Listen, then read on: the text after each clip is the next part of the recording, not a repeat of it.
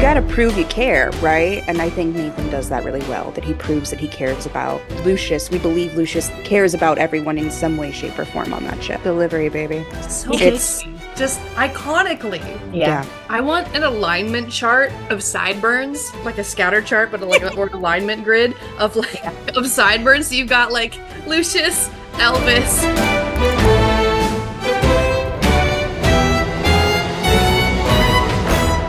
Well, it is episode three of the Our Flag Means Fanfiction podcast, and it's been a pretty quiet week in the Our Flag Means Death fandom. On January 24th, David Jenkins posted an Instagram pic of a red sky with the caption, Lights up on Sunnyside, only, and the little arrow emoji.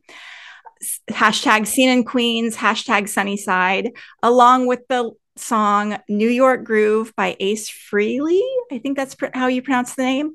Uh, the lyrics of that song go, I'm back, I'm back in the New York Groove. Of course, the fandom is going to clown about that.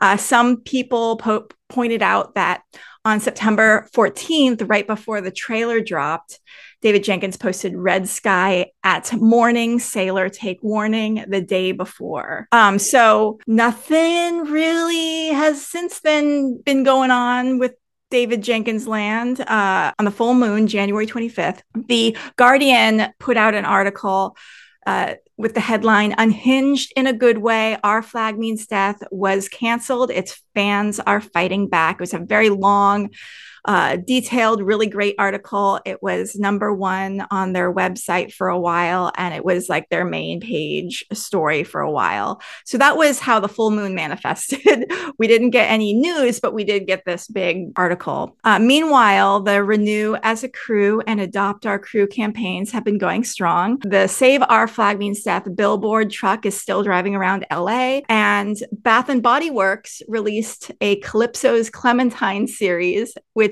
in their ad is described as zesty, bright, and optimistic. That is not like a coincidence. Whoever is in Bath and Body Works, like development or marketing, they have to be a fan, right? I mean, I think this feral fandom will like latch at anything and everything having to do with Calypso's Gay pirate mess. Clementine. so I just Yeah, I mean, they've gotta be optimistic, yes. I, I believe it. I feel like we're like low key everywhere. Also, I have to say, Calypso's birthday aired on my birthday. I, my first- congratulations. Happy you. birthday. My thank you. My first ever tattoo I got when I was 18 was a Love Young Rose tattoo. And my dog is named Clementine, and Clementines are very like symbolically important to me. So I feel like all the stars are aligning. This has to be some kind of like That's an omen. And symbiosis. And Exactly. interestingly, I mean, I also have like a birthday synchronicity with the show.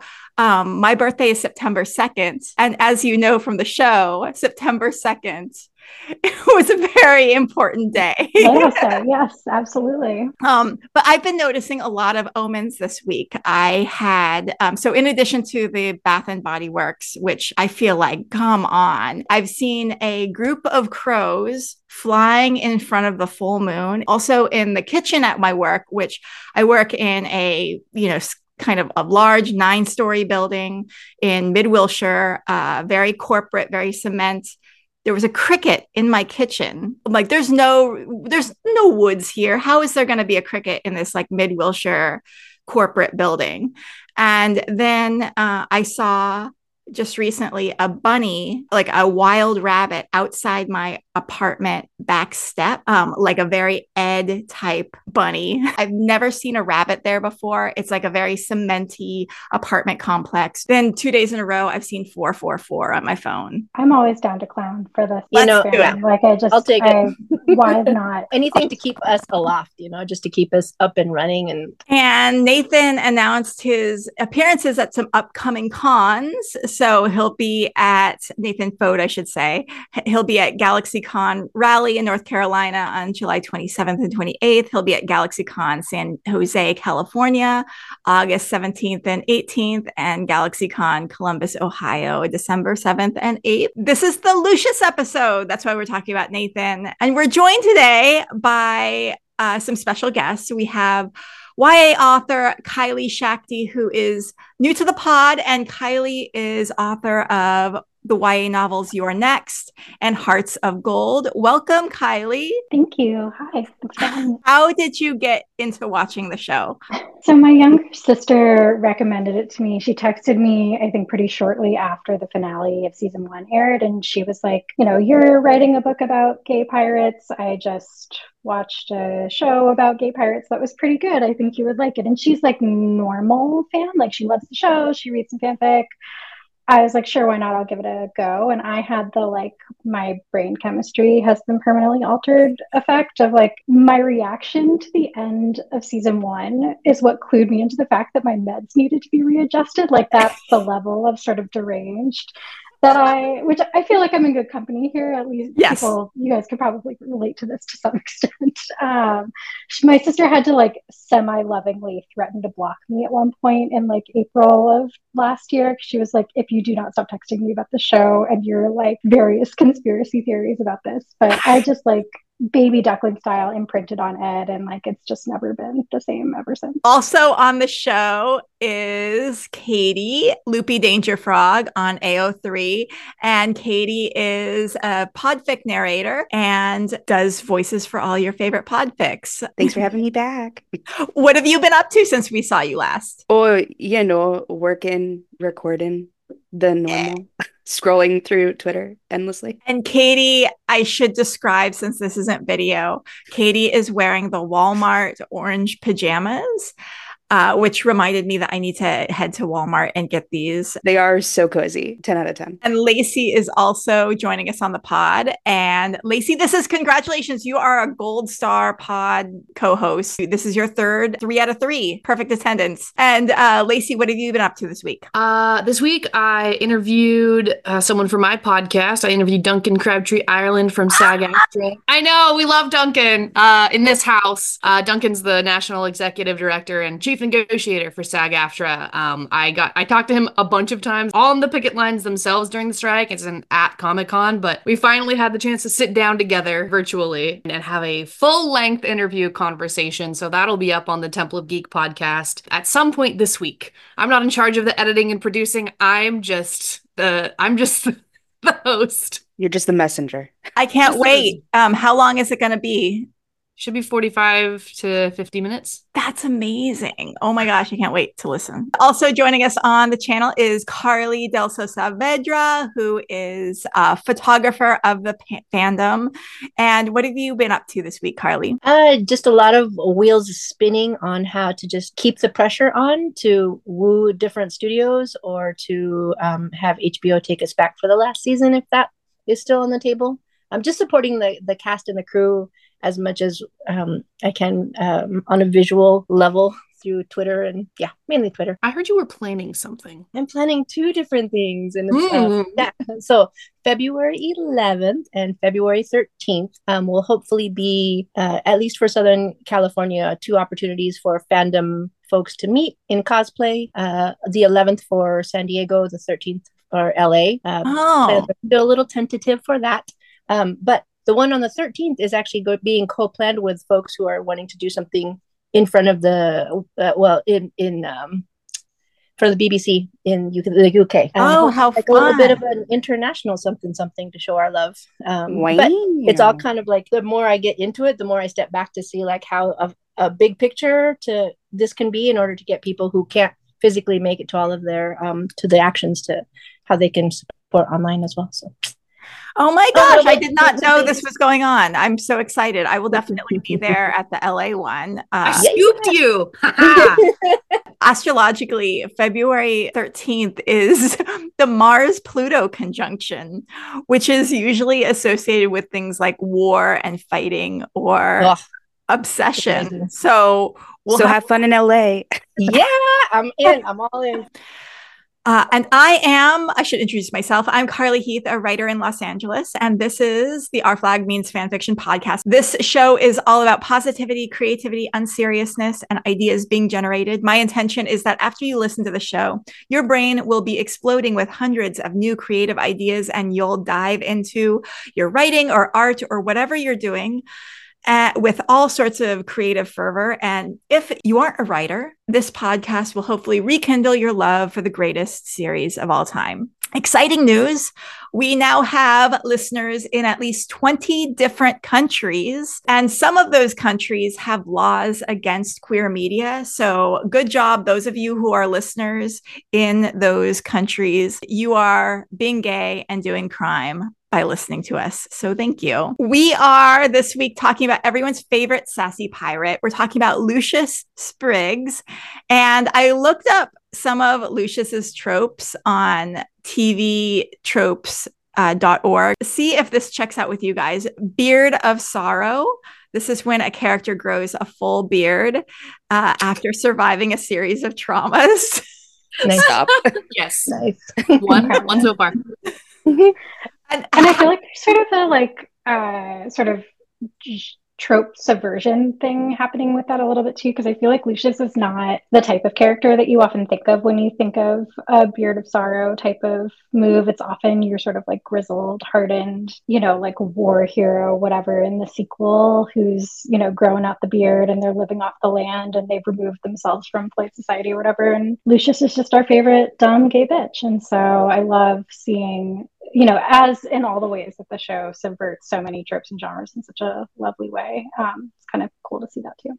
also reminds me of this meme that I saw on Instagram, which was if you isolate yourself after trauma, chances are that means you grew up in an environment where you had to solve your problems yourself. And I'm like, ooh, that one relatable.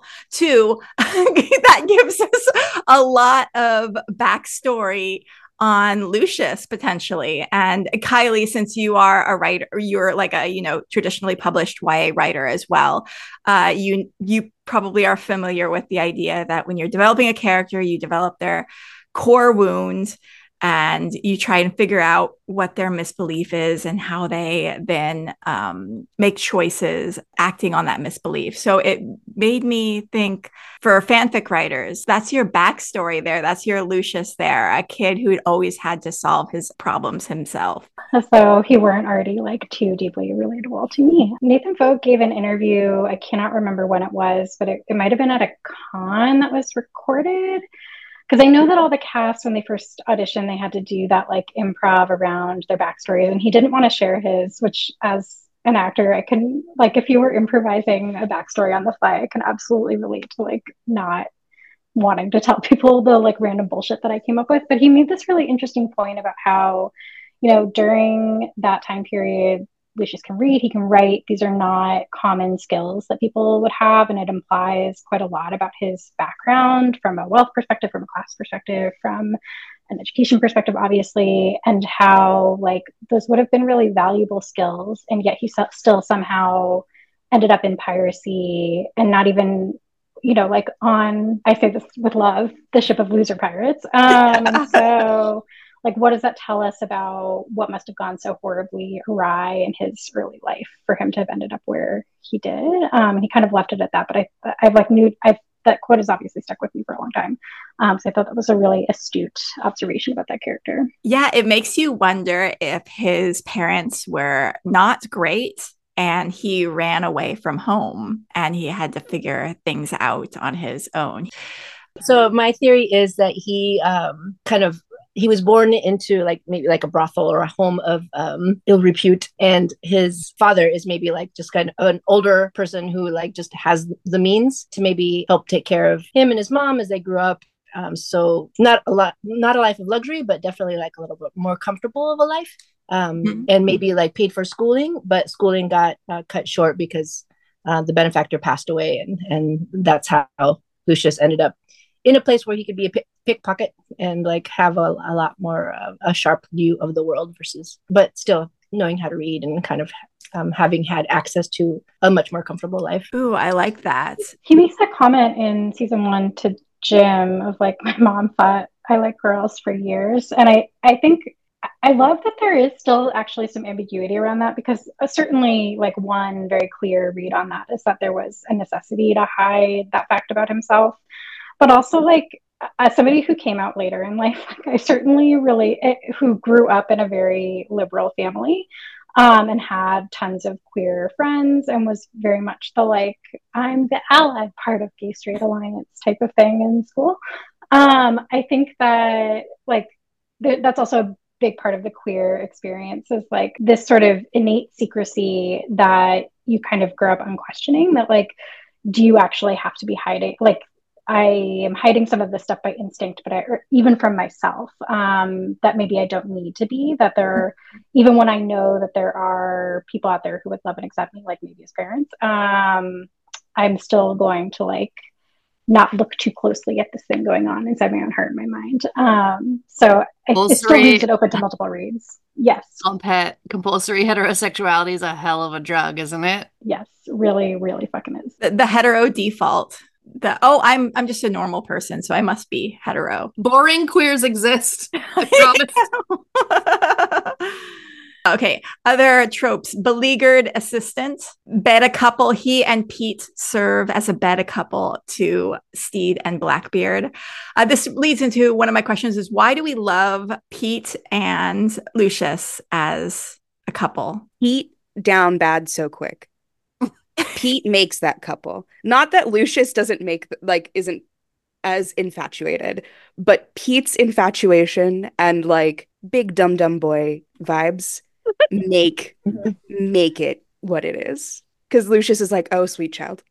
I mean, I love it's, the man, but yeah, absolutely. I think it's really emblematic about what is so beautiful about the show. It, it is sort of like core to the ethos of the show. Is this like in the same way that I respond so much to the relationship between Ed and Stede, where I am not somebody who can really handle a ton of like cringe humor. Mm-hmm. I was a little leery of the show at, at, the outset because of that. But there's something so affirming of how deeply these people love each other at their most embarrassing. And it's not, I love you in spite of this thing, but it's this sort of like unflinching regard for each other. Even like Pete is probably he's up there with Stede for most embarrassing members Absolutely. of the crew, like taken Absolutely. just in his no hesitation. context. and Lucius is probably up there with Ed for like least embarrassing, although I would argue that they're both losers in their own right. Um, just like everybody else, they just hide it better. Um, but I think that, like, in spite of that, there's no like, I'm condescending to date you or to love you, or I'm getting past these ugly flaws about you. It's like, it's just like a no brainer. Like, Lucius doesn't have to think twice about loving him. Mm-hmm. Um, and I think there's something so like healing about that for a lot of people. So much of the show being the themes being about questioning our own lovability and you know are we somehow like fundamentally broken or monstrous inside there's something fundamentally wrong with us that somebody else can see that in you and think no actually like those it's not hard to love those parts of you. I think that's part of what I re- really respond to with Pete and Lucius as well. To that point, in both seasons, we see Lucius warm and like settle and calm down in Pete's pre- presence. Mm-hmm. Like at the beginning of season one, he's super anxious, he's super like weary of everything, and he's a very different Lucius by the end of the season. Mm-hmm. Um, and so I, I think that is a huge testament to like finding that family and the loved ones. Well, something I've been thinking about a lot with season two is like something I really appreciate that they did is that Lucius is really not okay in that season. I remember there was a critic early on in the airing of season two who was like complaining about how his storyline was too dark. And I actually like he's so the like emotional support dog of season one and he's like doing all the emotional heavy lifting for so many people and to see him be really struggling and need help in season two and to get that help not from like Olawande who's equally emotionally competent but from all of the uh, you know from Pete from Stede from Izzy other people who are sort of emotionally fucked up. And they're not all equally great at helping and supporting him but everybody's trying and everybody's showing up for him in their own like to their own capability. It, it speaks to a the fact that even the most sort of like emotionally hyper competent among us like still need help sometimes but also that like we're all capable of showing up and loving each other and supporting each other even when we feel like or even when we are pretty fucked up ourselves okay going down the list of tropes brilliant but lazy i Me. to this one i i also object to this one okay object tell us your objection he works smarter, not harder. Yeah. And that's not a fault Mm. against him. That doesn't make him lazy. Mhm. It does make him n- know that he's not going to fuck around with doing chores and shit. But that doesn't like mean that. that he's lazy.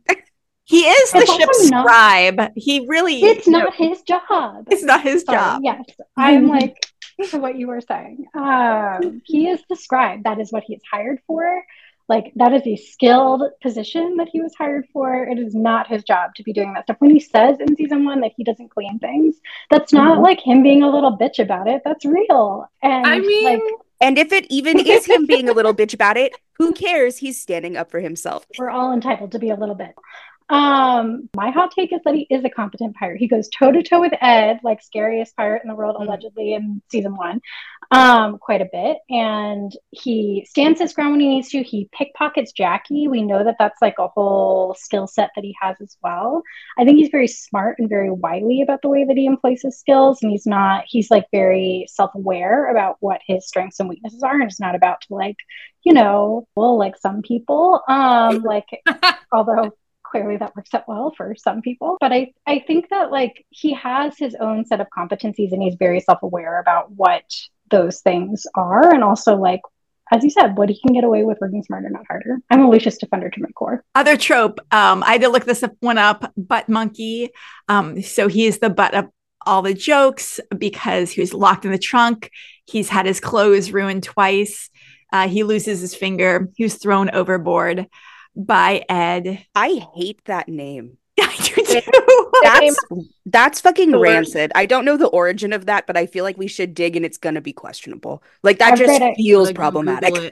Mm. i just like what does that mean i genuinely don't understand like it's not descriptive in any way that is immediately clear to me so i'm with you on that Rancid.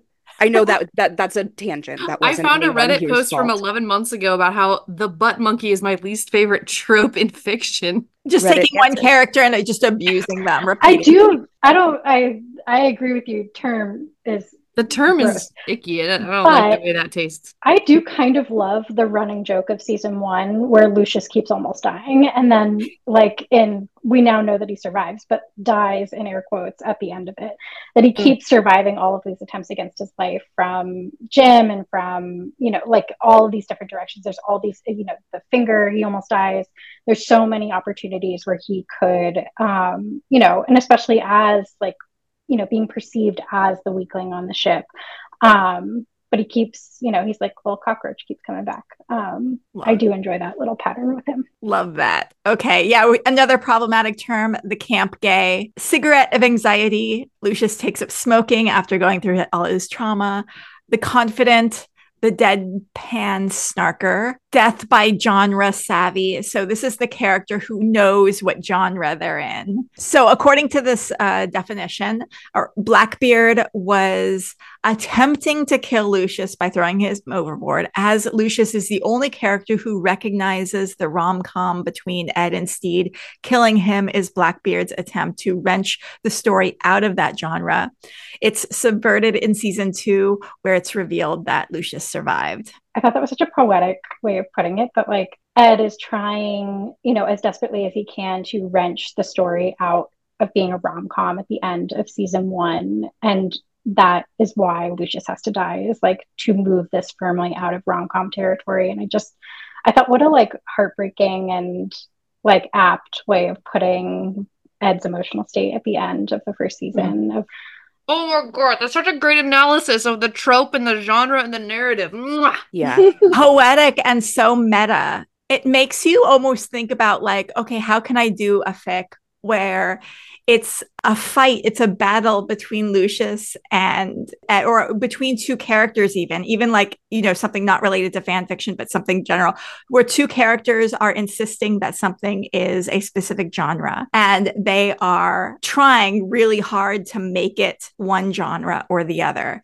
You have one character who's like insisting, no, this is this is a horror film or this is a horror novel, and another character who's insisting, no, this is a rom com, and then they fall in love. Oh, I love it. Okay. Uh, ethical slut, yes, or Yes. just polyamorous. Absolutely. Uh, fingor, so uh, finger gore. genre savvy, what we get, just talked about. Oh my god, this is happening. Yeah. Um, grew a spine, spends earlier episodes extremely uneasy, and then eventually grows confident enough to put Izzy and Blackbeard in their place. Um, and that's thanks to Pete, uh, the heart out of the entire crew. He's the one most concerned with everyone else's feelings and the one to point out when those feelings could be hurt. Uh, he's the one who, in season two, who points out the bar is on the floor when he realizes everyone's just going to accept Ed's apology. Hot blooded sideburns. And this is a subvertive trope because you usually have the long sideburns on an extremely heroic masculine character and you we have the sideburns on a character who's extremely let's say just say intellectual and cautious. Again this show is so good. At subverting tropes like just left and right. I thought it was just a period thing. I'm going to be honest about that one. I had no idea. who knows? Was it intentional or was it just put on there because there's a period thing or was it or funny. Yeah. You never know with this show of like which of these things is just like because of the laugh or because of like some deep and meaningful metaphorical reason or well when you think of sideburns you think of elvis i think is the main sideburn dude and in a way lucius is the exact opposite of elvis in every possible way that is a sentence i just i feel confident has never been uttered before like even in the context of together? this like yes lucius and elvis together in a sentence is just like not a place i thought this conversation was going to go but i'm delighted by it I want an alignment chart of sideburns, like a scatter chart, but like or an alignment grid of like of sideburns. So you've got like Lucius, Elvis, all the boys in Bridgerton, and anything else in the Pride and Prejudice, like Austen era. I we could probably think of some more sideburns, but we'd have to think of like what Okay. the axes are. Someone make it. sideburns um on one side zero sideburns on the other Okay, side so magnitude of the burns. okay It burns on on the x-axis, and then the Okay. y-axis is hot-bloodedness. And then you have, if anyone listens to the Adventure Zone, because this is a podcast, Magnus sideburns, medium hot-bloodedness, and big fuck off sideburns. okay so we're doing we're, we're doing the um the thickness of the sideburns the Yeah. and then we're doing the um on the vertical axis Hot-bloodedness, is the hot bloodedness and what's the opposite of hot blooded chillness, Oh. and chillness, emotionally reserve reservedness. intellectual like hot blooded on one side and then like intellectual on the on the other side You Or can be hot-blooded and smart. like, Is not here. Hot-blooded to, like to me like emotionally easily um, agitated or like high energy. yeah. Man, I've never had to define hot blooded before. I need to Google some antonyms. Hold emotionally Quick- quick stable quick emotionally or like Yeah. reserved. Detached, I think emotionally hot-blooded is like detached. like- yeah, I think hot-blooded is Like- being like quick to temper. Burt Reynolds to Data, maybe, as far as like uh the scale. After this podcast is over um, i'll make the graphic of this chart and then you guys can start filling it in you know because stede has sideburns kind of early on in episode in season one All of season one, yeah. Yeah But I would argue I know because I have them. I would argue is also hot blooded, just in a sort of not what we would think of as necessarily being traditionally mass kind of way, but Yeah. uh, in a bitchy definitely way runs hot. Uh, yes, exactly. bitchy hot blooded that's another anyway we should we'll move it along okay Hot other blooded. Okay, yeah, go on. I am not pretty. Uh, Lucius cheerfully admits that he thinks his own looks are so so, but he's decided to act like he's cute. Love it. Meaningful name Lucius means light, tying him to Stede's lighthouse motif. He's not the first mate, but he's probably the member of Stede's crew closest to him. He also serves as the guiding light in Stede and Ed's relationship, uh, which is why Ed, as the Kraken, immediately gets rid of him, throws him overboard to let his dark side take over. Uh, Having him be like the viewer's analog in their relationship is such a it, it's so perfectly balanced, and I, I think like I could talk endlessly about the performances that Rhys and are giving, but I think like not enough credit is given to Nathan as a scene, scene partner because I think we read so much of Nathan's like natural real life affect in the way that he plays Lucius, but I think that the way like there's a lot of really particular moments with both Ed and Stede that I think just don't exist performance wise without such a generous scene partner that um, Nathan's being in a lot of those. Beautifully said. Um, what the, which just gets to another question I'm going to have later, but why not add it? Now, ask it now. Um, what do we love best about Nathan's performance? Delivery, baby. So It's- it's just iconically. Yeah. We know that, like, from interviews, like Kylie has kind of referenced, that they did pick him because they wanted, like, they had seen the videos he was making. Yeah. And Did you see the specific video that made Taika like reach out to him? Yes, it's No. No. Tell me. I have not seen it. Oh my gosh. Is it the Noah's Ark one? It's the Noah's Ark That one. really Oh, is, I like, thought it was the 1917 one because that was Oh, what I haven't seen Taika that. replied Oh. on. But Is this going to be could one of those links in the comments section? Yeah, we'll put it a link to the in the comment section. So uh the the whole story is Nathan back in the day was doing all these videos that he would post to Twitter, which are hilarious. If you haven't had a chance to watch these old Nathan Foad videos, they are you will cry laughing so hard. Um, and I thought the one that Taika reached out to Nathan on was it was called the only gay extra on the 1917 movie set at referring to the Sam Mendes World War One movie that was like all done in one take. And it's a very Lucius performance. It's so funny. You will cry So. Rivers of tears while you're laughing so hard. He has this really funny quote from some interview where he was like, you know, he was, it was one of his, it's like his first major acting role, season one, um, on like a traditional set, I think. And I, he was like, I was really nervous and I was trying really hard to be like this really dedicated and studious actor. And somebody, it might have been Jenkins or whoever was directing the particular episode, pulled him aside and was like, you know, you can just like be a dumb little bitch if you want. And so he was like, okay, I know how to do that. Um, which I Nathan think, Foad. And I took that personally. And I then the Lucius we know is uh-huh. They folded that into his little heart. something that I think this show does not get enough credit for performance wise across the board is how seamlessly it toggles back and forth between drama and comedy, Mm. which is incredibly difficult to do. And I think Nathan in particular, again, is like so his delivery is so iconic and it's so hard. You can get so lost in like delivering these sassy little one liners, but to be able to do that and also have those really beautifully tender moments, um, like in the pillow court and when he's doing the like breakup conversation with Stede, um, with the spyglass, um, Yeah. and then all the moments where he's like giving Ed what for. I think like to be able to switch back and forth so easily between those two things is just really like nothing short of astounding. you got to prove you care, right? And I think Nathan does that really well, that he proves that he cares about Lucius. We believe Lucius cares about everyone in some way, shape, or form on that ship. Beautiful. Okay, uh, he is the sarcastic devotee. He really gets around. We missed that one, which he he's just polyamorous. We love that about him, and he Yeah. draws everyone. Well, that's the the ethical slut as well. Just yeah. He's under the ethical non-monogamy umbrella. I love I Mhm. love the we don't own each other line. And when we get to what we'd like to see in season three. beautiful. Yeah. Yeah. He is the secret keeper, keeps Jim's secret, and he's terrible at keeping secrets. So he confesses. Uh, sticky fingers because he is a pickpocket, pickpocket. Uh, he took a level in jerk ass.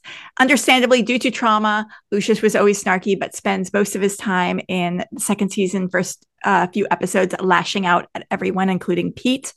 Um, he is the trauma conga line. Yeah, I think Lucius has been through more trauma than anyone else on the show. And he faced uncertain doom in um, season one. Good. So we covered Lucius's backstory quite a bit. What is your favorite Lucius scene in the show? I have I I was gonna say I have an epitome for um the this is far too fast, this is far too fast, this is far too fast into Izzy discovering him drawing Fang. Um, mostly because I also love Fang.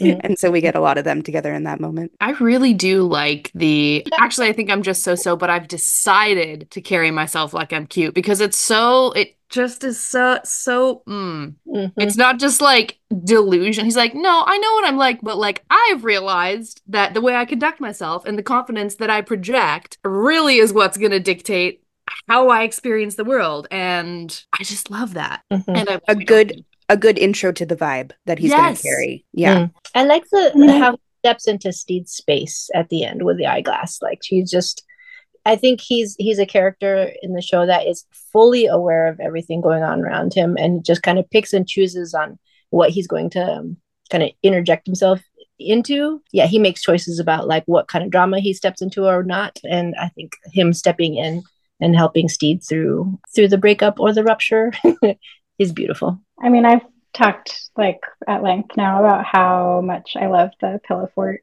scene. I, I again, mm. I think that mm. like Taika's performance in that scene is just breathtaking, so it gets a lot of the attention. But I think again, like that just does not exist without the like incredible sincerity that Nathan brings mm. to that scene and how easily he's able to sort of like bring down the volume and the intimacy. But I also I just I could watch the um episode seven where he's like giving Ed hell for uh, during the treasure hunt. I, I could watch that like on repeat. And specifically, like I love when he's giving him the whole like you're gonna end up dying alone speech. But my favorite part of that is the moment afterward as he's, you know, Ed has this sort of sweet coming over and, you know, like rectifying the situation. Um, you know, cheering Stede up. And as Stede sort of wanders off with the mat, Nathan or Lucius has that moment where he's like, that was very sweet. And Ed's like, I will stab you in the face.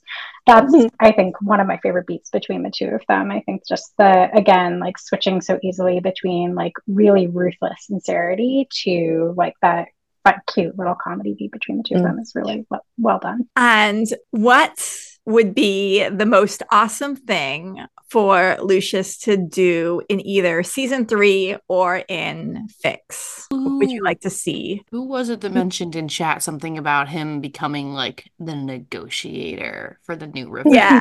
Uh, yeah, in the chat we were ch- talking about what would Lucius look like as a competent pi- pirate, and Tony said, "Well, Lucius who has skills as a negotiator. And so I said, he is the parlay specialist. Mm-hmm, mm-hmm. He's I would love to see him like shout out to Tony Yarens on Instagram and I think Twitter um for like flagging that because like they're he's absolutely right like I- i'd love to see lucius stepping in to a more active role because in season one, right, he is Stede Scribe. He's kind of Stede's bitch. And what a bitch he is. We fucking love him. Um, and then in season two, he's he's dealing with his emotional arc. And then um yeah, I would I would love to see like the growth from season two. Can like just like I have so many feelings about like a potential season three and all the fics I've read about the new revenge. Like I'd love to see him. This is a very long roundabout way for me to say. Like, I'd love to see him take a more active role in like diffusing situations or manipulating situations. Like, boy, if he was a D&D character, has like, I feel like he has the charlatan background and his charisma is his highest stat. I think I actually rolled a character for Lucius. I'll find the stats in chat and we can the show notes. Cute and cute. My next Baldur's Gate 3 character will be Lucius Spriggs. I will not be taking any feedback. Thank you.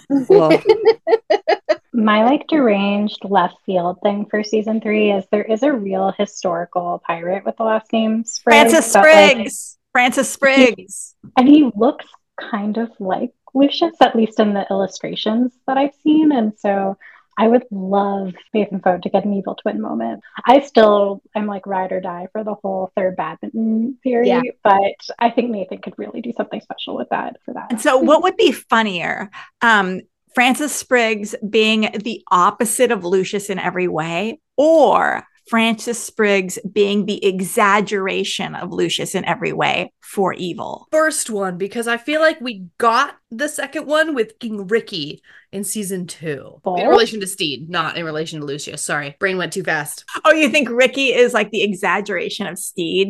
Yeah, definitely. I wholeheartedly agree with that. Mm-hmm. I... the exaggeration of Lucius being like so snarky so faster with the one liners, so um, bitchy, so sassy, but using it all for evil. I was gonna say I kind of view Lucius as like the middle child, a little bit like the mm-hmm. outcome mm-hmm. of a middle child situation. And so I almost would love to see like big it be like Big Brother, where he's like, oh my fucking god like he like can't like oh big brother is like being a pirate pirate like i don't know that feels like it could be kind of funny Big Brother and Completely. sassy Big Brother, or I Big think Brother as I think, like, more opposite. yeah i think he's got to be like stereotypical like macho man gross heteronormativity vibe almost Izzy like in a way. Um, Yeah. And I think that that would actually add a lot of complexity to what we already know about the Izzy and um, Lucius relationship and dynamic. I think to see a brotherly character, I I I love the unresolved sexual tension between Lucius and Izzy. Don't get me wrong, but I think seeing adding an extra data point of a brother that sort of fits in that same vibe, I think would be interesting and compelling. And I would just, I'd love Nathan to get the chance to play something that is still both playing to all of his strengths, but also, like, I still think there's a lot of room for bitchiness within that, but also something that's so different from what he's doing with Lucius would be really cool. also throwing out there izzy is is daddy not big brother I would like a, uh uh to see in season three, uh, like the development of like the ethical slut, polyamory, um, thruple, whatever it is that we want to explore in in um, some of the characters. And I would love for him to kind of like pull together his twenty husbands and just Okay, do we think Lucius Spriggs is a kitchen table polyamory or what? Like, I want to explore the full gamut of that relationship. Um, Love it. also Jim, Olu, and uh, Zheng Yi Sao. Like, Oh, this yeah. show was going places. It's still going places. I might be we Delulu. I don't think I am. I don't think you are at all. I hope enthusiastically agree. Mhm. Something could be fun in that all of like Lucius being like the ship's like therapist slash sex counselor. Mhm, Like mhm. we see that kind of he falls into that like therapy trope a little bit, but then like also being like, that's not safe sex. Let's talk about it. but also he like he diffuses like um like we don't all own each other or we don't like what is the exact line We like, don't own each other. We don't own each with- other, with like- the drawing. Mhm. So that like really that just diffuses um kind of the idea of like jealousy and possessiveness and like throughout the ship. I feel like in the way that I ship the ship. So yeah, yeah, more of that, more of that, please. Uh, so who do we ship Lucius the most with? Oh, I mean, the Pete relationship. I, like, Yeah. I can read a fic with Lucius with literally anybody, and I like even like truly deranged combinations, and I'm like, oh, okay, sure, that makes sense. By the time you know, especially considering how talented the writers in this fandom are, but I like you can make me believe anything. Um, but I think the Pete relationship, it just like really, I cried when I during the proposal scene, and I have cried every time I've watched it since. Like, it Mm. just really hits me in the heart. I think Nick- Pete and Fang equally in my book is how he fits. And what's that dynamic? What's the Pete? What's the uh, Lucius Fang dynamic like for you? Um, I think Fang just is uh, just a big, cuddly, loving teddy bear of a person, and I think Lucius was like coming at it from much more snarky, needing to have defenses up because of like you know the things that just the harder harder parts of life. He has a lot of his armor up, um, so Fang is just kind of a safe space, like a, his his uh, pillow fort, his safety blanket. I think there's something to be said too, especially in the first season. This is part of why the writing in the show is so good, is it's so dense with meaning. We get so few lines from either of them about their relationship, Fang and Lucius, but the few that we do imply quite a lot of the same thing happening for Fang, that this is a place where he's able to open up and be soft in a way that maybe has not been available to him in other places. Mm. That line where he's like, I've never had anyone take any interest in my form before. I think, especially coming from a fat character, is like uh, the you know the body positivity of or body sort of like acceptance neutrality, whatever you want to call it, of that.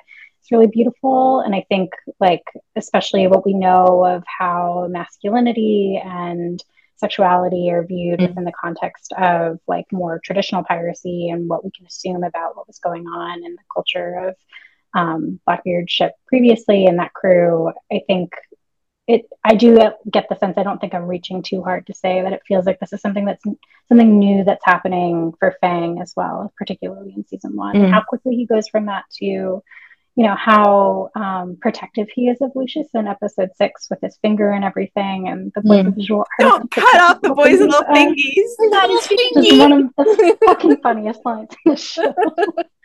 um, I think to go from that, you you contrast that with Ivan, who, you know, at the very end of season one, when they're like rowing away from the island after they've, um, what's it called, uh, marooned everybody. Um, Ivan butters under his breath. I didn't notice this until recently. He's like fucking weirdos as he's rowing away. Um, and I, like you see how much Fang has sort of like been integrated into the crew and how excited he is for the talent show. And I think a lot of that is we can infer is Lucius's influence. I think that's I agree with you that there's a sort of like cuddly warmth um, thing that Lucius is accessing in that relationship, but it kind of seems like it goes both ways as well. So you talked about Sprizzy. Why is Sprizzy such a fascinating dynamic? Mm. They hate each other, but they love that they hate each other. It's it's frenemies, right? It crackles. There's something about their dynamic where Izzy is much older than Lucius, but also the vibe is very much that Lucius is more Experience. experienced and grounded in himself as far as his sexuality. Mhm. And that weird discrepancy, or not weird, but like the tension in that discrepancy, I think is really compelling. Yeah, I think with the the oh ooh daddy scene, so cringe, so cringe. so cringe, but so iconic. Like our flag means daddy came from that. So I'm sorry, wait, can we just stay for a second, love like when you look at the show and all of the incredibly cringe things that happen in it, for that to somehow stand out, I think I can safely say in everybody's mind as easily the most cringe thing that happens in the show in either season is really a standout achievement. And I think like we should really talk about that more. iconic. Thank and you, then it got Con. cut off, right? Like Con went on for quite a lot. I think long the take time was longer than that. I think he Yeah. said it was longer. Much longer. beautiful. That's Was that's what was yeah. warms the heart. Release the cut, you release the uncut version, you cowards. Oh my god, please. Okay, so lore for you guys that I haven't shared anywhere. Ooh, we're getting we're getting an exclusive. we're getting an exclusive fandom lore. So Okay, Kylie, we haven't bring met, but in case in case you don't know, I'm the one that recorded the nipples nipple height video and the tall Hmm. energy video with Con and Samba on the WB picket line. Incredible Um, work. Hero. Resting on my Sure, laurels, sure. taking a good little nap here. oh no, we were actually talking about how much we like really want a DVD. Like obviously, obviously we weren't like talking about the show. Wink. Um, we were talking about how desperately I was like, I want a third season because because I was the first person to know this, but I didn't say anything. Con was telling me about how we were talking about the scene between in Calypso's birthday where Wee John like gets him into makeup. I was like, I totally like headcanon now that Wee John is his drag mother. And then that's Con told me um about like, yeah, there was the additional line that was cut. What was it? Can you make me pretty? Make me pretty, yeah. make me pretty. And I was like, oh my God, I want to see that. And then we got on this tangent about how desperately we want DVD sets Mm. with bonus features like blessings, fucking blessings to Samba for getting us all the BTS. Yeah. But God, I want a DVD set with bonus features and I want those cuts on there. I want All the missing scenes. Something Mhm. I'm so mad at is there are so many HBO shows now, Max, whatever, that get the like making of the episode. Like all of these shows get the like stay tuned at the, at the end of the episode for more behind the scenes or whatever Mm. and like can you think of a single show where more people would be actually likely to watch that like i I don't know. I- we're a pretty don't know. fan base. clearly Super the- normal. I don't think Pretty normal about cares. content. every here. single I think you might be fishing in the wrong pond. I just like I'm wondering, you know, I, I work in um like brand strategy stuff, and so like as my day job, and so I, I like really wonder about like a show like Barry, which is great, but like how many? What's your percentage of the audience that's actually watching that like making of the episode, or I think they make like a podcast or something for each episode. Like how many people? What's your conversion rate on who's actually listening to that, and how much higher would that be? Like the return on investment for like producing that content. I was really at my like clown time, my very boring clown time in the lead up to season two is that that was why it was taking so long for them to re- like announce when the season was coming out was that we were going to get all of this like official max behind the scenes content of like the making of the episode or whatever because they knew that we wanted that so badly and of course that did not pan out. Um but i just like if you were going to do that for anybody why like this is the show because the production is so rich there's so much nuance and depth put into the way that they make everything and then on top of that like we would eat that shit up. I'd be rewatching it now still. I always skip over all that behind the scenes stuff in other shows, but on this show, I would watch everything, and I already do. I Mm. seek it out. I follow like every um, prop person and you know set designer, decorator person on Instagram. I follow like everyone who ever has mentioned that they're on the crew or in the cast. I follow them all because I want all. I want all the behind the The scenes. performers.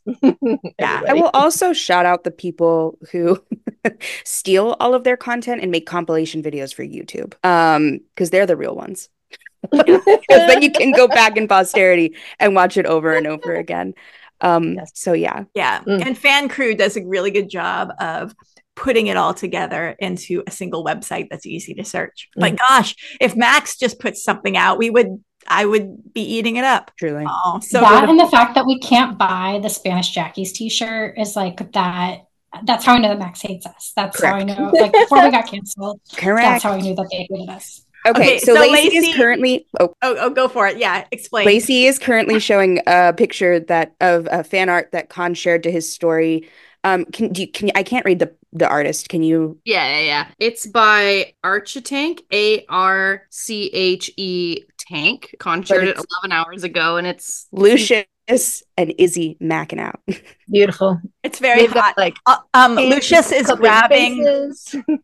Izzy by the by the neck collar, like like by this little scarf that he has around his neck. Cigarette tucked behind ear, his other Probably hand post- is around Izzy's waist. waist, probably post smoking scene because nothing Mm. is hotter than when Izzy takes that cigarette from Lucius and smokes it. Ugh. And then puts it Wow, back in Lucius's thank you for mouth. that.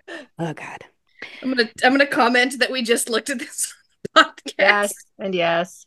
Um, Um, oh, and who's the artist, by the way? We want to make sure we give the artist a shout Hmm. out. Arch Tank. A R C H E T A N K. Arch Tank, you are a beautiful artist. Thank you for sharing that. While we're talking Sprizzy, this is a great opportunity for me to yet again pitch the Jawbreaker series by Little Seahorse, um, which is like bubblegum lesbian Lucius and stone butch Izzy. Um, and it is so tasty, so smutty, delicious. We love it. Um. um, if we're moving on from Sprizzy Rex, I do have some other Lucius Rare Pair Rex that are fun flavors. I don't know everyone's, um, I know this is not everyone's cup of tea, but ya bitch loves Calico Jack. So um, this is a Calico Jack Izzy Lucius modern AU fic where um, they're all at like a 4th of July party and Lucius gets his finger blown off because he runs up to try to like save a firework last minute. And Calico Jack and Izzy end up taking care of him and romance and polyamory ensues. Um, that is um, called Both Hands in the Dirt by Clouds Pass Me By. Um, and then The Young and the Menace by Foxtails is a Stede Lucius AU. fucking good. um, where um, they're both male men. Um, and Lucius is like, Daddy, please.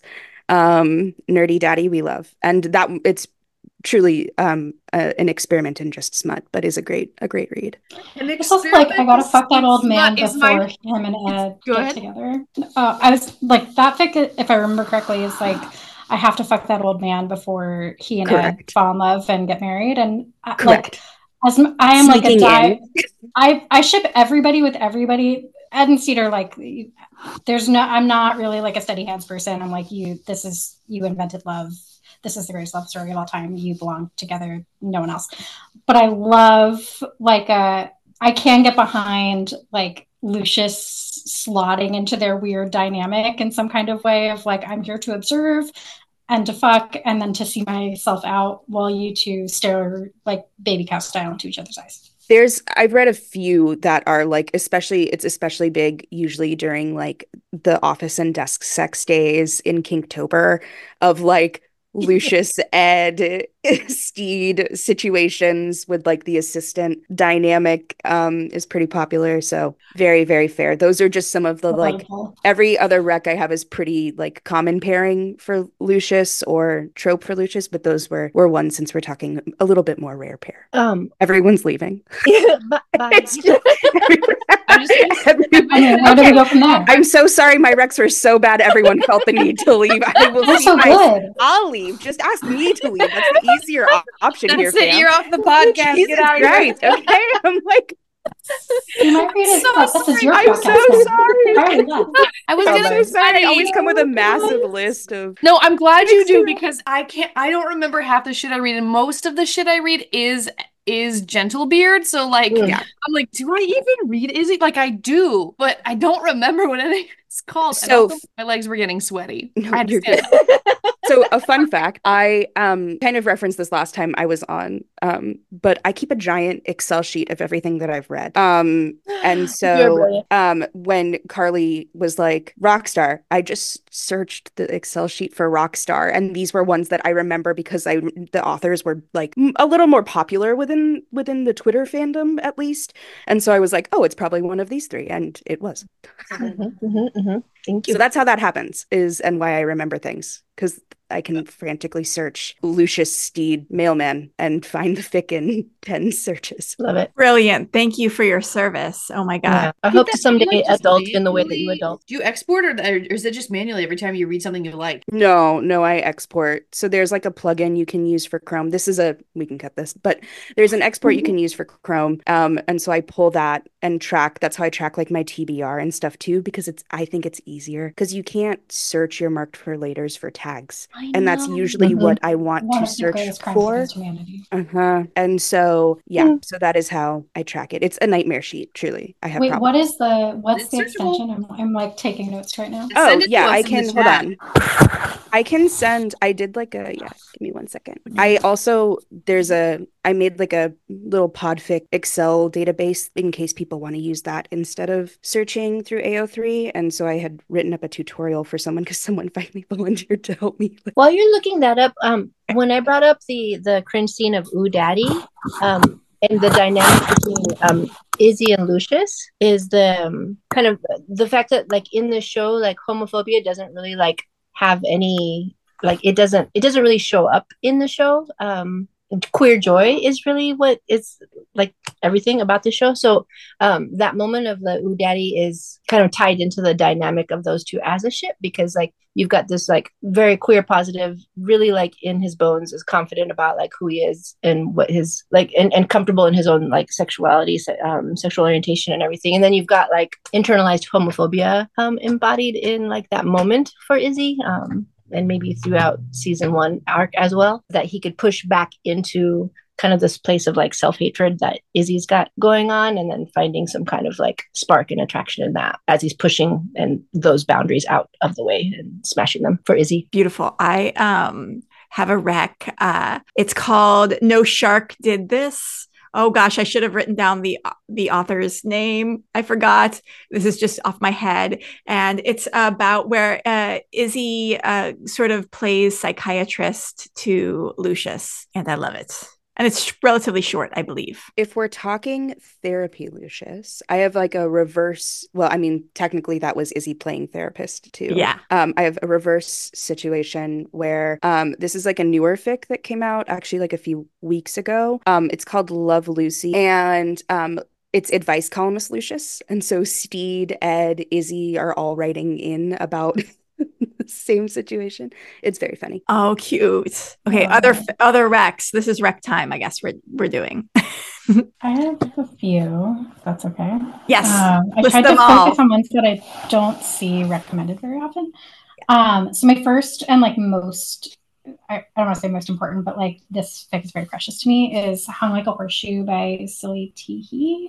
Um, they wrote the Time in a Bottle series, that like epistolary series between Ed and Stede that I also adore. But this is it's um Pete POV, but because of that, Lucius plays like a pretty important role in it. It's all about sort of the two of them and their love, and it is so exquisitely written and so like tender and sincere. There's a line about a ladybug in it that like really gets me in my feelings every time. Um, Only Chance by Chocolate Pot, which I read recently, which is Pot. a Ladyhawke AU, um, which is a movie that I have not seen in a while, but um, yeah, Ladyhawke is a phenomenal movie. 1980s movie, uh, 1980s fantasy movie. It's beautiful. and delightful. And so, like, uh, Ed is the wolf character, and Stede is the hawk character, and Lucius is the like thief guy from the movie. If anybody's uh, anybody listening has seen The it, Matthew Broderick Um, character Roger Yes. Howard is in that too, isn't he? and Michelle Pfeiffer. think you're. I have not Um, read that fic, but I do love Chocolate Pot's writing. and specifically phenomenal AUs, like really inventive premises. Like that's, you know, Ladyhawke AU is not one that I would have gone for, like thought of on my own. Um, but really fun read. Uh, to be speaking of the whole like Lucius slotting in between Ed and Stede situation, um, to be just a footnote in their paragraph by Foxtails is a really fun like threesome uh, modern AU between the two of them. That is like Lucius is sort of crashing on their couch while he's in between apartments and kind of finds himself in this uh, HR nightmare sex situation that is really delightful to read. Um, and then living in a powder keg and giving off sparks by I think I'm pronouncing this right, Kiara Sayre, um, who's an author I would honestly read anything from. They only have a handful of fics, but they're all so funny and have such phenomenal voice to them the um, like one line summary for this one is five people Lucius tried to get to kill Blackbeard, and one time he decided to do it himself. And there's like the the voice for each character, and this is written so well, and like the humor of the show shines through so much. And then from a for a long fic, I think this is my last one, is like the Sea Around the Shore by the Cimmerians, which is incredible fic that I never see recommended anywhere, and is like one of my all time favorites. Uh, it's not necessarily Lucius focused, but he has a pretty hefty role in it and has specifically, I think, like a pretty um, well developed relationship with Ed. It's set in between season one and th- it was written before season two, so it's not canon compliant. But the crew basically invents Disneyland um, is my like big selling point for this one, and it like or like the concept of theme parks, and it's so good.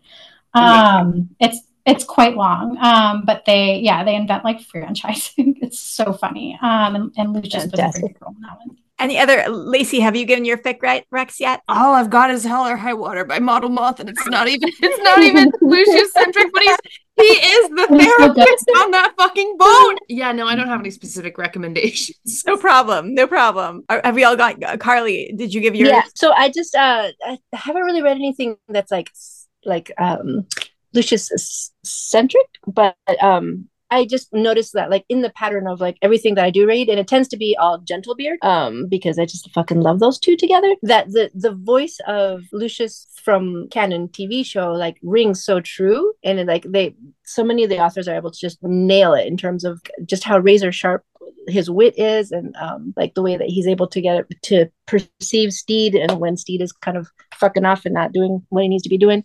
So the ones that I like, um, where he's kind of, and he's always playing the assistant to, or you know those kind of like helper roles. Um, so the city never sleeps by um, Meta Meta Van, Van Horst. Meta Van Horst, yeah, it's beautifully written, and I think he like every time he pops in there, he's just got like that very steady, clear, Lucius voice to him. Um, there's a call out really. I want to call out really quickly that um, that's an SMAU, which is a social media AU. Oh yeah. Um, so it's told through various types of media um, mm-hmm. and pictures, and that one is fully online up to date on the archive. Yeah. Because you for, don't have to be on Twitter to read the thread. For the SMAU, like that was like a I don't know like when that came into fandom world, but like I fucking love like I, I don't love it through Twitter because I just lose the feed and I never go back to it. But um I love being able to kind of like especially in this one here with the city um never sleeps. Uh the tweets that they have like the uh the the texts that they send back and forth to each other the memes that they choose to like communicate with each other um to each other with are pretty hilarious. Like uh yeah. Uh, mismatched uh by uh manic fanfic i think is another great one. And then um ed actually. And i was just looking up okay oh and what is uh the manic one about? Um it's uh it's called miss mismatched. Oh mismatched. Um, so yeah so it's kind of it's really cute um it's a what is it called a meet matchmaking yeah and they're on the way to the airport and one of them's a matchmaker and the other one does ed do again ed's a uh, like a romance author that's um, right yeah. and like ed believes in love but hasn't found it and stede mm. is like anti-love but like is like it's formulaic obviously he's yeah, the matchmaker. it's a business transaction yeah and so Ed is like, I'm going to show you that I can woo you through dates. And then they end up dating, but they're not dating because they're idiots, right? Um, and yes. Lucius has to step in and be like, You're idiots. so it's like a great, I have it on my list too. It's like a great assistant, um, Lucius in like an mm. SMAU format in particular. Mm-hmm, mm-hmm. Yeah. Fucking fantastic. Um, and then Ed actually is and also yeah. an SMAU. It's by Bonnet Petit. Bonnet Petit, right? Mm-hmm, yeah, mm-hmm. that's Rockstar Ed. Yeah. Um cool. Great, great Rex Carly. Um, Thank I do you. Have, I do have a few more. Yes, I give found them more. I may One. so- Oh, Lacey, get in there. Get in there, Lacey. I found one in my bookmarks. Um, this is Lacey again. It's never been sketched by Surprise Pink. It's rated E. It's Lucius Ed Stede. Um, Lucius convinces Stede to sketch him. Is the premise? It's We love spicy, obviously, and it's great. Thank you. Beautiful. Amazing. Um, since we're on an SMAU chain, I'm gonna also pitch um, Lighthouse Expeditions by Are Toro, um, which is um, a specific breed of Lucius within that fic where he is an actual influencer. So um, Stede and Ed end up tr- travel hosting um, travel tours in Aotearoa, and um, so Lucius as an influencer is like a, spe- a special breed of bitchy Lucius in that fic. I like that. Um, and so I I can't recommend that fic highly enough. Cool. To Steed This Morning by Curio Cabinet is um um Lucius is interviewing famous country rock star and now curmudgeon Ed, and it's told through series of flashbacks of Ed's love for Stede. And so it's a country music AU. It's um but Lucius and Ed's relationship in that is just so pure and so good. And um, To See This Morning is one of those fics that, well, it holds a special place in my heart. It was the first thing I ever did a full length pod fic for. Um, But um, when I am sad, I like will go back and read certain scenes from this fic, like just over and over again. Um, because Curio Cabinet's writing is just so freaking good. Um, so I cannot recommend that one enough. And that's a, a very Lucius heavy fic. Um, It's basically like Walk the Line, but Gentlebeard AU, and it like I mean that in the best possible way. It's phenomenal. yeah. And it's yeah, also it's Johnny Lucius- Cash at you, yeah. it's Lucius with both Pete and Fang as like Correct. that his partners that he has supporting him through this. Yeah. It's it's so good. And Lucius Lucius's voice in it is so strong. Mhm. Um in favor um with their stars by Mix Mollusca, I Mm. want to bring in because you have Lucius and Jim fighting to save Ed and Steve Deeds love. Um so um uh that's kind of like um her meets space fic is like the the quickest pitch I can kind of give for it. Um but Lucius in that I think is important. And then um Thingy Friends, which is Tardigrape. Um Thing is a dog doggy daycare owner. Um and Lucius is a Uh. customer. So it's just like a fun quick little Oh. one shot that I wanted to wreck. And then um, I went to London and all I got was Weird British Food and the Love of My Life by Queen Bee 42, which is actually written through Pete's perspective of him meeting Lucius and is really cute. Okay, I'm done talking now. Sorry. And I am um I haven't finished reading this, but I just got uh started with it. It was recommended by Rosie last week. It's called I'm looking for it right now. It's called uh This is not your grave, get out. And Oh, it's so good. Okay, it's uh, Lucius is like being kept in like a little room by Ed after he got thrown overboard, and I just started reading it late at night, so I haven't um, finished the whole thing. He sneaks back on board after he gets thrown overboard, and Ed catches him pretty quickly, and so he's sort of like keeping him alive in the bathroom, not really sure what to do with him. And then the, the follow-up fic to it, which I think is called Teeth Marks, is also really good, and that's the like Ed and Stede reunion companion. Uh, but it's beautifully written. The prose is really lyrical and lovely in that one. Perfect. I can't wait to finish it. Um, and then uh, the care and feeding of the Ship scribe. Uh, I, is another one I really liked because it's Lucius has PTSD and it's just little scenes, little vignettes of the rest of the crew taking care of him. And it's very nice and wholesome. Final question is what characters would we love to see Nathan Foad play? What type of character, what type of role would we like to see Nathan play in his post our flag life? I'd be quite intrigued to see something like diametrically opposite, something like very straight laced and serious and dramatic. I'd love to see that. Uh, in a period sort of setting, or in a contemporary, or in a thriller, or a western. Oh my god, a western! I, I want to see Nathan as the protagonist in a western. I don't want to see that. I don't watch westerns. The I'm from bitchy the cowboy.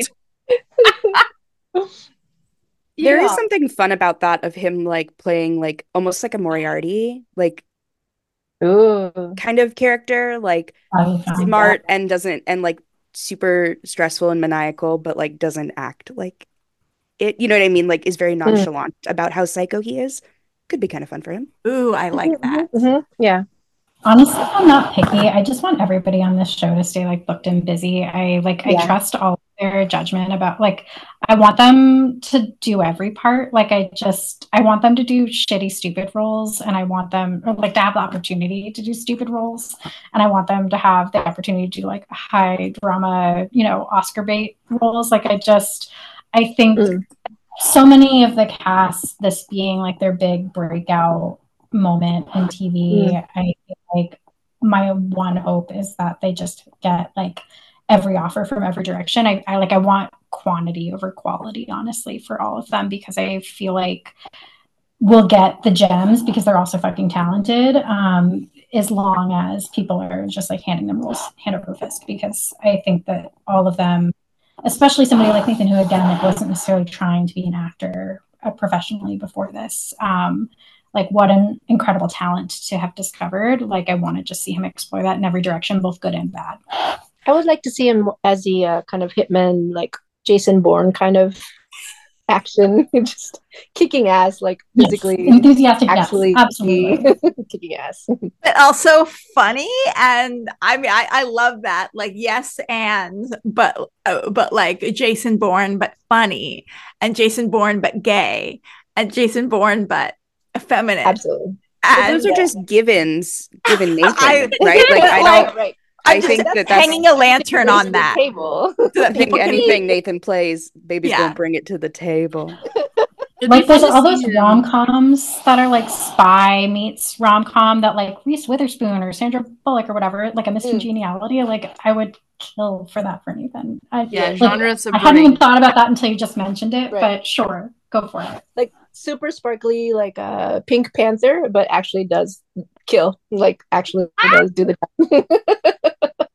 uh, I, I I think anything. Um, one I would love for all the cast to get like a regular network series that gets um seven episodes and 10 pl- or seven seasons and 10 plus episodes like i would love nathan to be on the next abbott elementary not abbott elementary but like a show like abbott elementary that's like on a major network and it's like a regular job and you, you can turn on you, can see him every week um doing something and maybe it's like an ensemble uh cast sort of thing maybe it's a uh Can we do a musical? Can he be in a musical?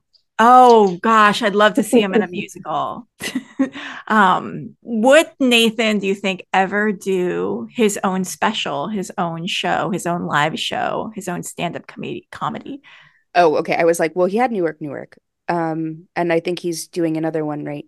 He's in development for another show right now, but those neither of those are stand up. So I misunderstood the assignment. I'm sorry. no no you were going you, you heard the first part of my question and then i added an additional layer of complication to it I would almost prefer that he just keeps doing like little sketchy babies online than stand up, but that's a personal. They are good. I would just love to hear Nathan tell stories. I think anytime he tells stories, it's hilarious. And so I Can think we- he could easily do uh, stand up and do a special. Can we talk about the unhinged questions he would ask on was on just about to Wednesdays? Like we have to talk haven't about it. talked I can't about believe we haven't yet. that the rambling, the what is the one where he's going on and on about how Christian like doesn't know his lines and how he was being like he would just talk into the mic with like homophobic slurs for hours and then it ends with him going, So anyways, what was it like working with Taika? Like I can't with this man. Everything about this man is so good. He's so And his funny. Nathan he's Foad, I love you. He's proven as an artist as well. I think the um that uh construction paper gay um series that he did sublime honestly I haven't seen that. What's I have no idea what you're talking about, but you have the construction paper gang. I have no idea what you're talking about. Yeah, can you tell us what this is? I, I I can't remember like I don't remember where it was like I think he was at like a con or something and they had they had them all sitting around like a kindergarten sized little table and it was like with two other like fo- folks from the show and they were all with like feathers and markers and crayons and like construction paper and they had to like make art while they were doing the interview and he shows it off at the end and uh, the other two had put like effort into like an image of some kind and he's like i just wrote the word gay. And it's literally like made out of buttons and sparkle things and like it just the word gay it's beautiful it's okay you have to find this yeah, i don't know what the heck you're talking about but i'm into it in the comments just, i'm into it and i would like to i would like to see it I am not familiar with it. Okay. So we are going to uh, wrap things up. Uh, what are you up to right now and or next, Kylie? And where can people find you? Um, well, you can find me on all the social media platforms pretty much um, at Kylie Schachte. So K Y L I E S C H A C H T E. It's a sort of difficult last name at least. Um, I have a YA thriller that's like a Riverdale meets Fight Club kind of thing that you can buy in bookstores now called You're Next. And then I have a book called Hearts of Gold that will definitely appeal to our Five Moon Stuff fans that I wish I could tell you when it's coming out, but it's been sort of a um, belabored process getting this one onto bookshelves. Um, but uh, it is about a um, the daughter of a famous sort of like Indiana Jones style archaeologist who is forced through her AP US history class to work with the girl she hates on a project um, for their class, and they end up falling in love along the way as much as they can't stand each other. Um, but they and also uncovering this sort of like mystery around these legendary gay pirates that I swear to God I wrote this book before I ever watched the show. And when people read it after the fact, like you will not believe me because there's so many uncanny parallels. But the gay pirate romance at the center of it is essentially like if Jim and Stede were lesbians and made like an honest go of the whole running away to China thing. Um, so like that, you know, if you love the show, which I'm assuming you do if you're listening, there's all kinds of like lighthouse and citrus motifs that just happened to be written in there before I had ever watched a single episode. So delicious. Um, That's amazing. Hopefully that uh, like I've now since I've, I'm still working on it, um, and obviously I'm unhinged about this show. I've like gone back back and added a couple of deliberate Easter eggs, but most of them were just like completely um, coincidental. So David Jenkins and I are clearly on some kind of vibe. Uh, but I, like I said, that'll be coming out sometime in the next couple of years. Uh, but for now, you can um, find me anywhere at Kylie Schachte, and you can buy my current book um, about a 16 year old uh, disaster bisexual detective uh, named Flora Calhoun called You're Next. Yay! Awesome. And Lacey, what are you up to? Uh, as always, I am the host of the Temple of Geek podcast. I am at official Joy Goblin on Instagram and just at Joy Goblin on TikTok. And uh, that's roughly where you can find me. I should have some interviews coming up for Temple of Geek in the next mm, month here. And Yay. that's that's where I'll be. Yay. Katie, what are you up to and where can people find you? You can find me at Loopy Danger Frog on Tumblr, Twitter, and AO3. Um, this week, I will be finishing recording and editing the final bits of Wave Hello to the Void by Mix Mollusca, Zachary Bosch, and E. Favy. Um, so stay tuned for the rest of that and more fix and pod fix to come. Yay! And Carly. Hi. So Instagram and uh, TikTok, I'm fangirl photo just to see all the fandom um, pictures that will hopefully start filling up the pages soon. And then um, I think for Twitter, maybe like Slayin Chilean, but don't you dare follow me unless you're like well over the age of 18 and are really into pirate smut because that's pretty extensively what what that page is all about. So it's yeah. great curation. Yeah. Thank you. I, I do my best. this is the adulting. You might as someone who's well over 18. But... It's great. but I can smut curate. Thank you very much. And I can be found on Twitter. I'm, I'm the other Carly. I, I, can be found on Twitter at Carly L. Heath and Carly Lynn Heath on Instagram. And my book, The Reckless Kind, can be found at bookstores everywhere.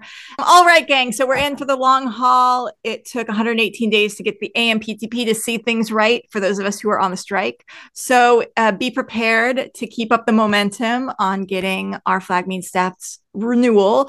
Uh, follow Renew as a crew on social and also adopt our crew on socials.